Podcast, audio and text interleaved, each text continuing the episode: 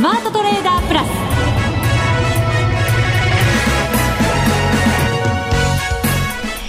全国のリスナーの皆さんこんにちは。内田まさです。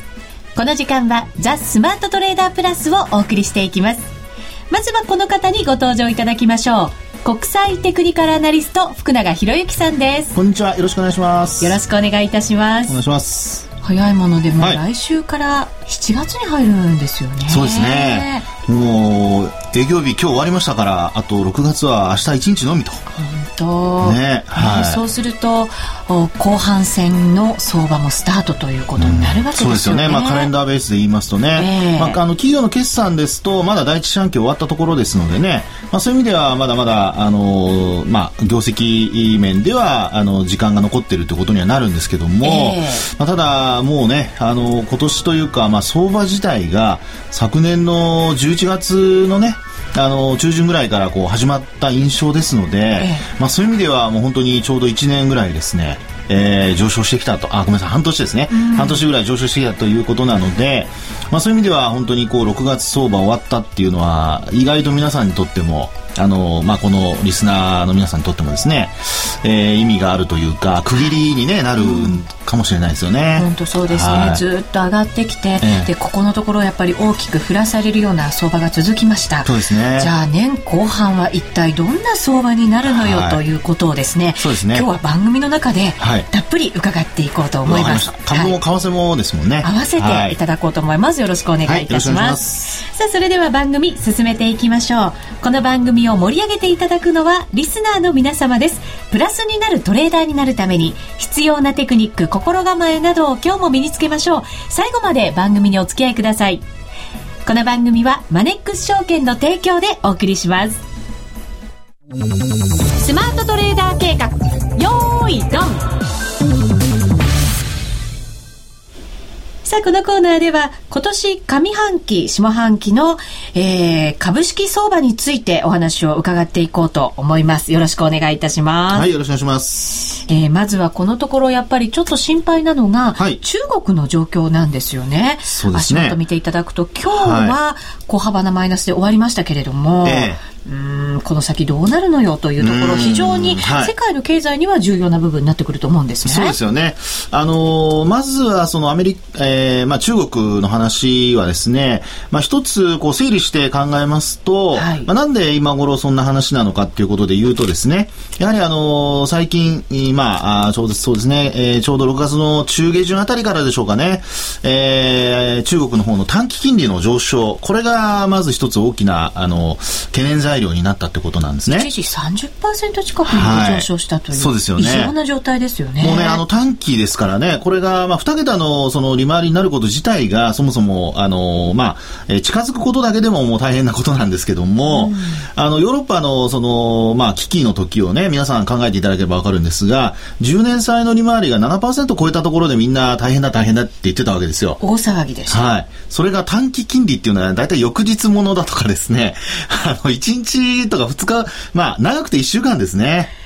そうですよね。はい。まあそういったものの、あの、まあ年率換算になりますけども、まあ利回りがね、今お話したように2桁以上になったと。これはもうちょっと、あの、異常としか言いようがないわけですね。うん、まあ要するにそれだけ、あの、信用不安になってているっていうことが言えるわけですよね。はい、あの、まあ、お金を出すのに、貸すのにですね、あの、低い金利で貸すっていうのは、これはまあ、安心感があって、えー、まあ、みんなそのお金をどんどん貸したいということになるわけなんですけども、一方で、こんな風に短期金利が上昇するっていうことは、まあ、それだけ、えお金をですね、出したくない、うん、あるいは高い金利を出してもらわないと、今だと貸せませんよと。いうぐらいのやっぱり、えー、信用力の低下というのが、まあ、懸念された。まあ、これの背景にあるのが、その、もう皆さんもお聞きだとは思うんですけども、まあ、影の銀行ですよね。まあ、シャドーバンキングと言われるもので、はい、まあ、ここでの、まあ、あやはり金融商品の販売といったってもいいのかもしれませんけども、その、シャドーバンキングを通してですね、お金を借りて、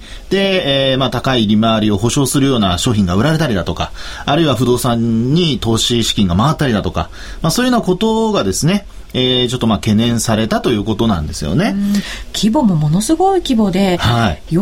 兆ドル近くなんて言われることもしますよね。はい、ね。まあ、あの、実際のところはやっぱりシャドウなのでわからないんですけどそれがまた不安なんですよね。そうなんですよね。ですから、まあそういったところの、あの、対応策というのがですね、やはり中国政府から出てこない、あるいは、えー、逆にそれを潰そうというふうにですね、動いているという見方もありますので、えー、まあね、うがった見方をされてる方なんかは、もう前政権がやったことだから、あの、習近平さんはですね、えー、過去の政権のせいにしてしまうのではないかというようなね、見方もあったりなんかしまして。そうなるとかなりなんかこう痛みを伴った、なんか銀行融資以外の金融取引はもう封じ込めちゃうぞっていうような強気な姿勢を感じますよね。そうなんですね。ですからそういったところが、まあ、あの、信用不安につながって、で、えー、そういった金利の高騰になったと。で、さらにその政府の対応が今の話のようにですね、えー、明確でないためにですね、上海株が下落する。で、その上海株の下落に、まあ、乗じる形で、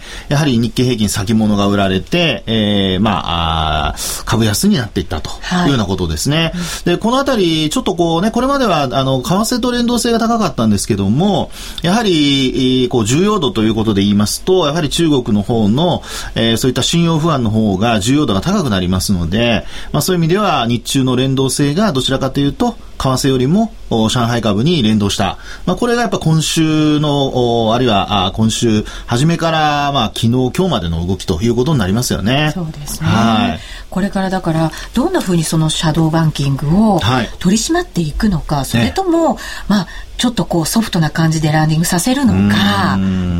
これはね、なかなか本当難しいところですよね。あの、実態ベースとして何か悪影響が出ているということになってくれば、まあ、動かざるを得ない部分もあるんでしょうけども、まあ、まだそういった意味ではですね、あの、まあ、資金を融通するというのは、あの、おとといですかね、あの、人民銀行が、あ夕方発表してはいるんですけれども、えー、まあ、そこから先の具体策についてはまだ何も出てないんですよね。うん、まあ、ですので、で、えー、そういう意味では、一応、こう、銀行でですね、お金が必要な銀行には、あの、資金を出すというふうに言ってますから、まあ、そういう意味では、あの、まあ、リーマンショックの時も中国だけがまあ何十兆元とかですね、えー、出して、えー、まあサポートしたというのがありますから、うん、まあそういう意味ではやはりあの一旦下落する場面が仮にこうあったとしても、あるいはちょっとこう混乱を招くような場面があったとしても、まあ、中国政府がですね、えー、まあ手助けせざるを得ないんじゃないかという見方がやはり大半だと思いますね。そうですね。ただこう、銀行が潰れた場合の保証みたいなものも中国ってまだしっかりこう、はい、確立されてないないっていうところも、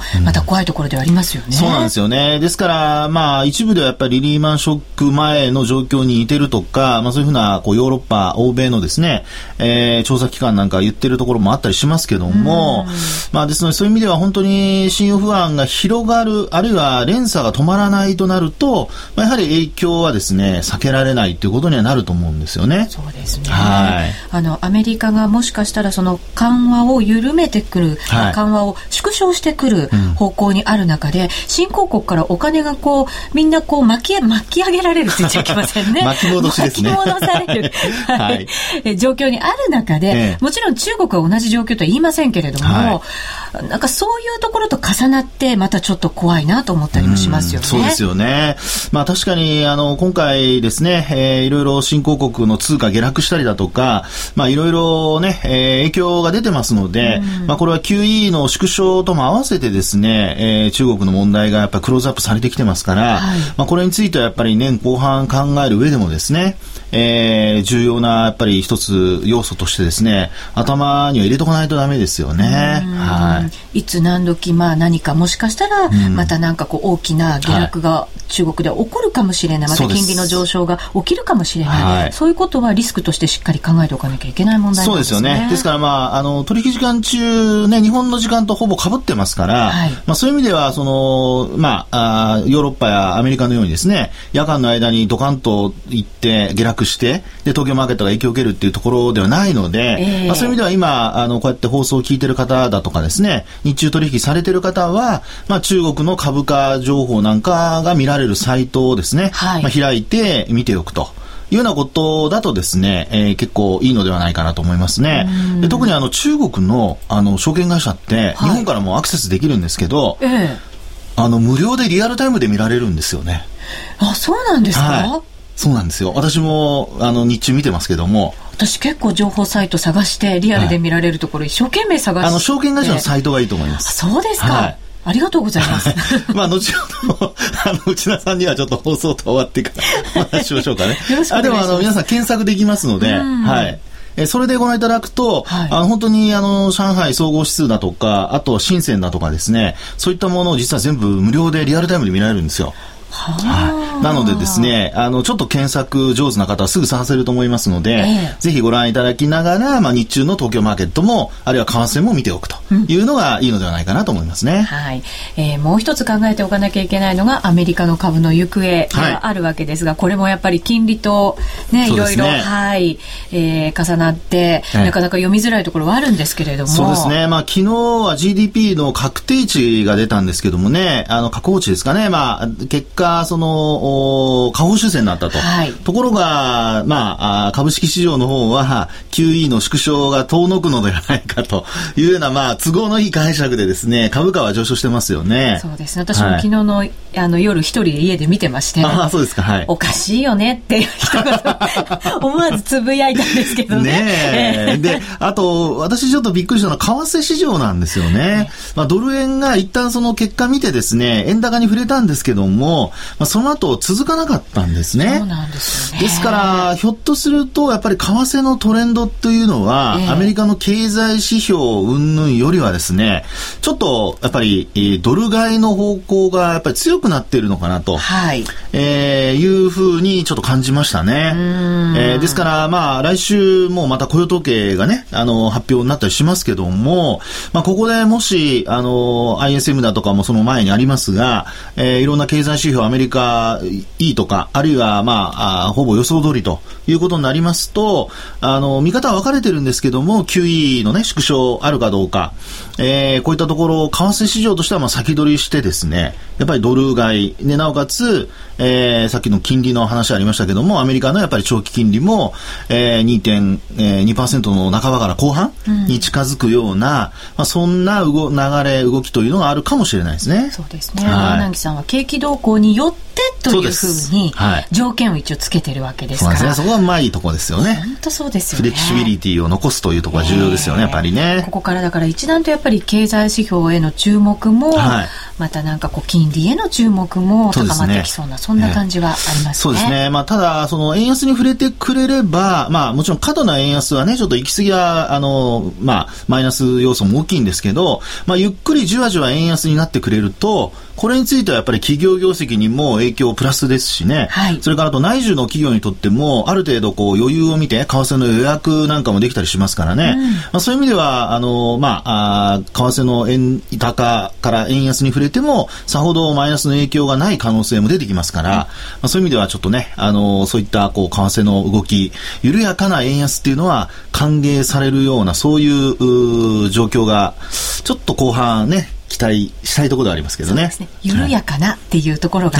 大きなポイントですよね。そうですね。そこ重要ですよね。はい。えこの後は、えー、今ドルの動きをね教えていただきましたけれども、はい、ユーロそして5ドルなどについてもちょっと伺っていこうかなと思います。はい、ザ・スマートトレーダープラス今週のハイライト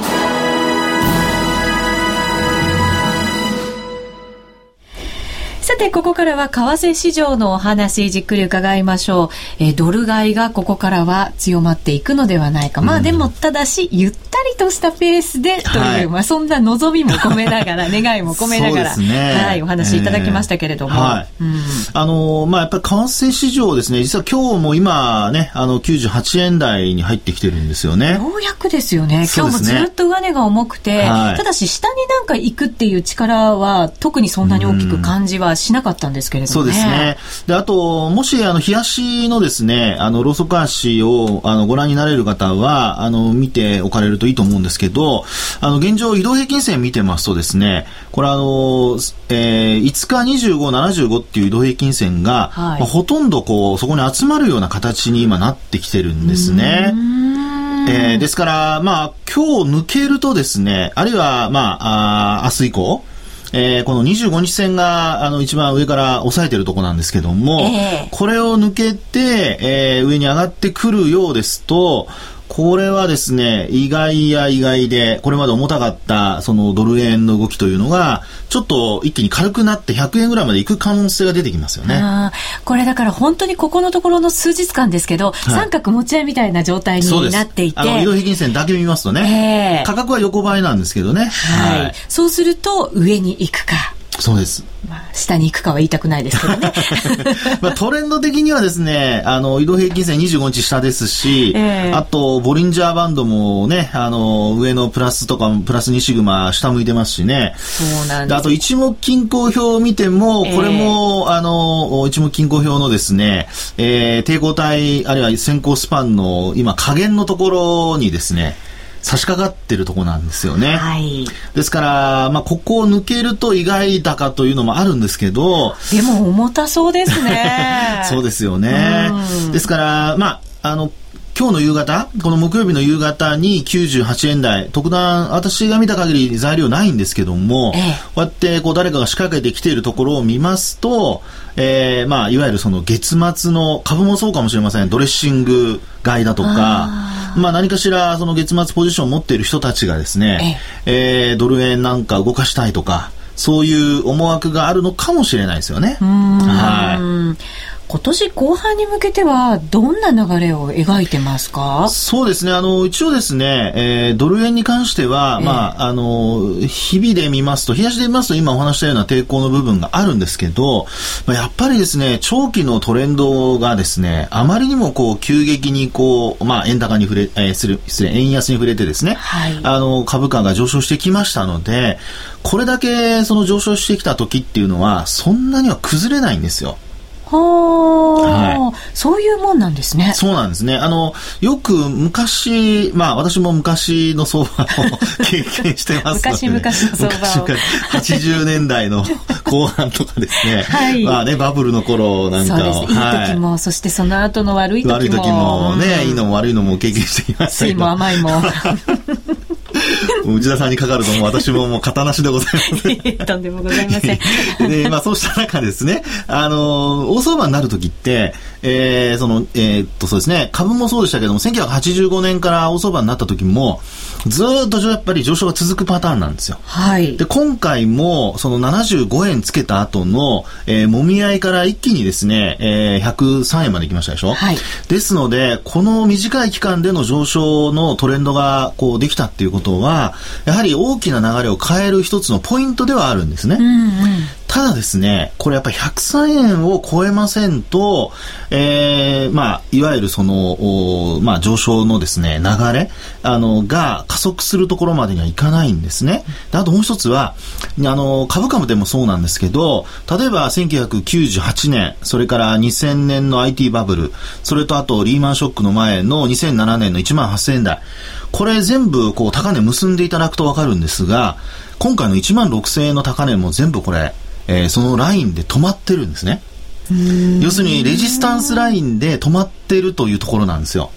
となると、まあ、要はですね、まあ、ちょっとあまりあの大げさな話をするとあれなんですが、例えばこれから本当に日本が変わるとか、あるいは安倍さんが言ってるようなアベノミックスでですね、えー、あるいはこう減税だとかで業績なんかにも影響を与えるとか、あるいは給料を上げるとか、まあ、そんな話でもし本当にパラダイムシフトっていうようなことが起こるとなると、はい、まあ要するにこう、1988年以降、高値をつけてから、1989年高値をつけてからの下落局面が変わる可能性があるってことなんです。すごい歴史的なことを私たちは今、はい、見ようとしている可能性があるわけですよね。ですね。ですからそういうですね、あの年後半はあ抵抗ラインを抜けるかどうか、うん、これもし抜けると本当にですね、えー、いろんな方が、まあ、あの株価が上がり始めてから1万8000とかっておっしゃってますよね。で私はもう最初から全然外れたんですけども、まあ、あのそういうちょっと大げさに聞こえる部分が、ひょっとするとですね、あの、現実のものになるかもしれない。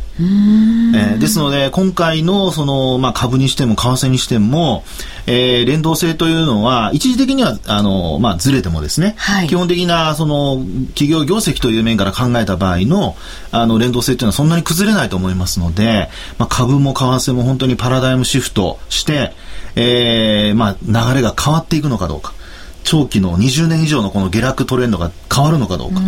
非常に重要な、まあ、ああともう一つはやっぱり内田さんご内田さんの話にあったように、我々非常に面白いところを今経験しているところなので、はい、これぜひ見届けてほしいなと思いますけどね。そうですね。なんかワクワクするようなね、気持ちもしますけれど、今20年のやっぱりその歴史をお話しいただいて、はい、で、ちょっと足元になりすぎちゃうかもしれませんけれど、そのきっかけとしては、はい、参院選なんかは、もしかしたら大きなポイントになってくる可能性はありますよね。ねありますね。で、えー、まあ、あの、これまでも過去都議会選ね、東京都議会選が前哨戦になるってことを言われて、で、まあ、今回も圧勝したわけなんですけどね、あの事項でね。はい。ですから、そういう意味では、やっぱり安定政権っていうのは、外国人投資家などは非常に好む話なので、ええ、まあ、そういう意味では今後その政治的な問題で、えー、日本が安定してくるとなればですね、うん、それこそ政策面でもやりやすくなるでしょうから、まあ、いろいろちゃちゃを入れたり、えー、批判したりする人もいるでしょうけど、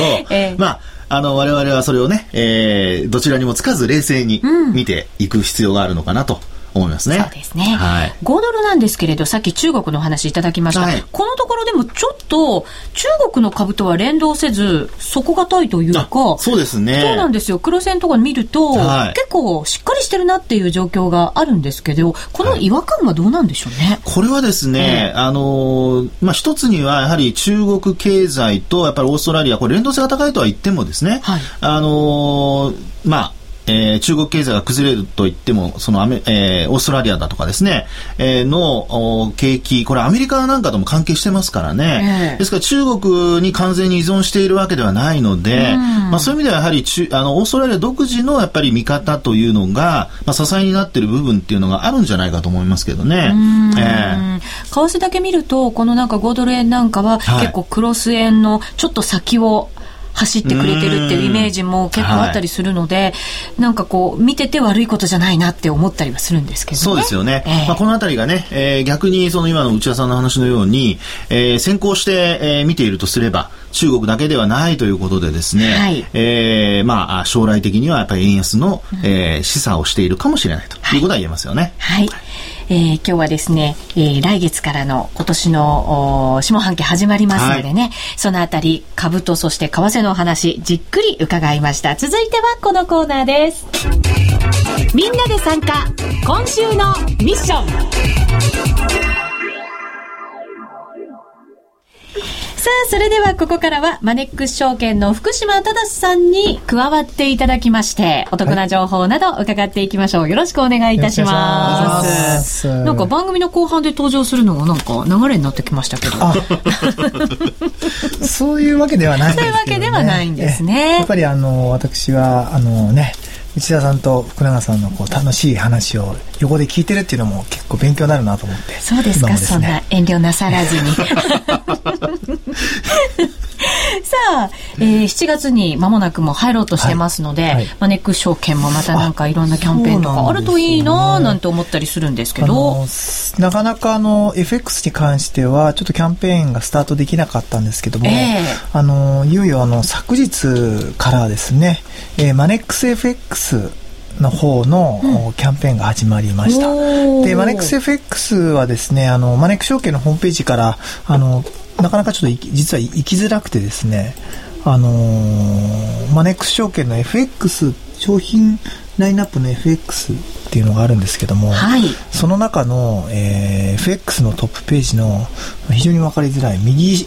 下ぐらいに経済アラートメールっていうバナーがあるんですけど、はい、ありますね。その下にテキストでちょこってあって、本当だ、えー、これを押すと初めてマネックス FX のと、まあ、特設サイトというか別のサイトが立ち上がる。もう完全独立したようなサイトがあるので。逆にこマネックス FX っていうふうに検索してもらったら、ポンと出てきますかね。なので、で、なぜかというと、このマネックス FX に関しては、えー、証券相互口座をお持ちでなくても、直接、あの、FX の口座を持つことができるので、うん、もう完全に独立した、あの、口座になっているので、まあ、サイトも別になってますということなんですけども、で、このマネックス FX のキャンペーンが昨日から、で、一つ目がですね、えー、どっちがいいかな。新規の方のにしましょうか新規口座開設キャンペーンっていうのをやっていますと。はい。で、内容としてはですね、まあ、もともとマネックス FX は、えー、2つの口座に分かれていて、えー、スプレッドを、まあ、すごい狭めに提供しているプレミアム講座っていうのと、あとは、あの、まあ、スプレッド、通常のスプレッドぐらいですかね、FX プラスの方と同じぐらいのスプレッドで提供しているスタンダード講座ってあるんですけども、えー、この両方ですね、今、えー、新規に講座開設すると、えー、で、かつ、まあ、一定の、まあ、ちょっと条件があって、取引条件、えー、に沿ってキャッシュバックするキャンペーンをやっていますと。はい。で例えばスタンダードの方なんですけども、えー、20万通貨以上。まあ20枚ですね、1万通貨でいうと。20枚取引すると漏れなく1000円とか。で取引量に応じて最大あの5万円 ,5 万円キャッシュバックするっていうキャンペーンをやっていますはい。あのまあ初めて FX やられる方っていうのは大体プレミアム講座で、えやる方が、あ、じゃなくてスタンダード講座でやる、うん、やられる方多いんですけども、一応その理由としてはですね、スタンダード講座は、あの、1000通貨単位、まあ内田さんの好きな1000通貨単位から取引が、あのー、できますと。はい。で、プレミアムの方はですね、ワンショットをあの新規で立てるときに、10万通貨からしかできないんですよね。それはなかなかドキドキしますね。なので少しこう、あの、大きくやりやりたい方がプレミアム講座を開くので、まずまあ FX をやってみたいなっていう方はですね、あの、スタンダード講座からあの開いてやってみてもらうのがいいのかなっていうふうに思います、うん、そうですね。慣れた方はじゃあプレミアムからっていう方もねそうですね。もう自信があって、うん、いいそうですね、でですね、えー、もう一つがスプレッド縮小キャンペーンなんですけども、はい、でスプレッド縮小キャンペーンは、えー、プレミアム講座限定でやってますと。で、もともとプレミアム講座のスプレッドって1銭で提供してるんですけども、今キャンペーンでドル円なら0.8銭。はい。で、ユーロ円なら1.2銭。これ結構狭いですよね。うん、ユーロ円の1.2銭。で、5ドル円が1.6銭。で、ポンド円が2.8銭っていうキャンペーンをやってますと。で、スタンダード講座ですと、もともとドル円が2銭。で、結構やっぱり広いので、やっぱりこう、プレミアム講座のあのメリットになっているのかなと思います。うん、で、このまあ、プレミアム講座限定で今、スプレッド市場キャンペーンっていうのを、あの、やってます。はい。で、この期間がですね、スプレッド縮小キャンペーンは8月の3日の土曜日、まあ、2日が雇用統計なので、うん、まあ、それまで、あなるほど、まあ、一応ターゲットとして、えー、実施していますとまだ1か月以上ありますもんね、うん、そうですね、はい、で新規のキャンペーンも7月いっぱいやってますので、うん、えー、まあ、FX プラスでやられていてうんまあ、特に、あのー、満足いってる方はそのままやっていただいてもいいんですけども、まあ、スプレッドもっと狭い目でやりたいとか、はい、あのー、大きな取引やりたいって方は、まあ、マネックス FX のこのプレミアム講座を開いてやってもいいのかなっていうふうに思います。そうですね。はい、今までずっとこうやってきて、で、ここからじゃあ、さらにも自信をつけて、もっとやっていこうっていう方は、こちらのプレミアムの方が、いろんなキャンペーンもね、有効に使えますのでね、はい、使っていただけるといいんじゃないかと思います。回数の多い方少ない方ってあったじゃないですか、うんうん、多い方は意外とこういうのはいいかもしれませんね。そうですね。やり方もありますよね。はい、はい、ぜひ皆さんもマネックス FX で検索してみてください。ということでお別れのお時間となりました。ここまでのお相手は？福島正と福永博之と内田まさでお送りしました。それでは皆さんまた来週。この番組はマネックス証券の提供でお送りしました。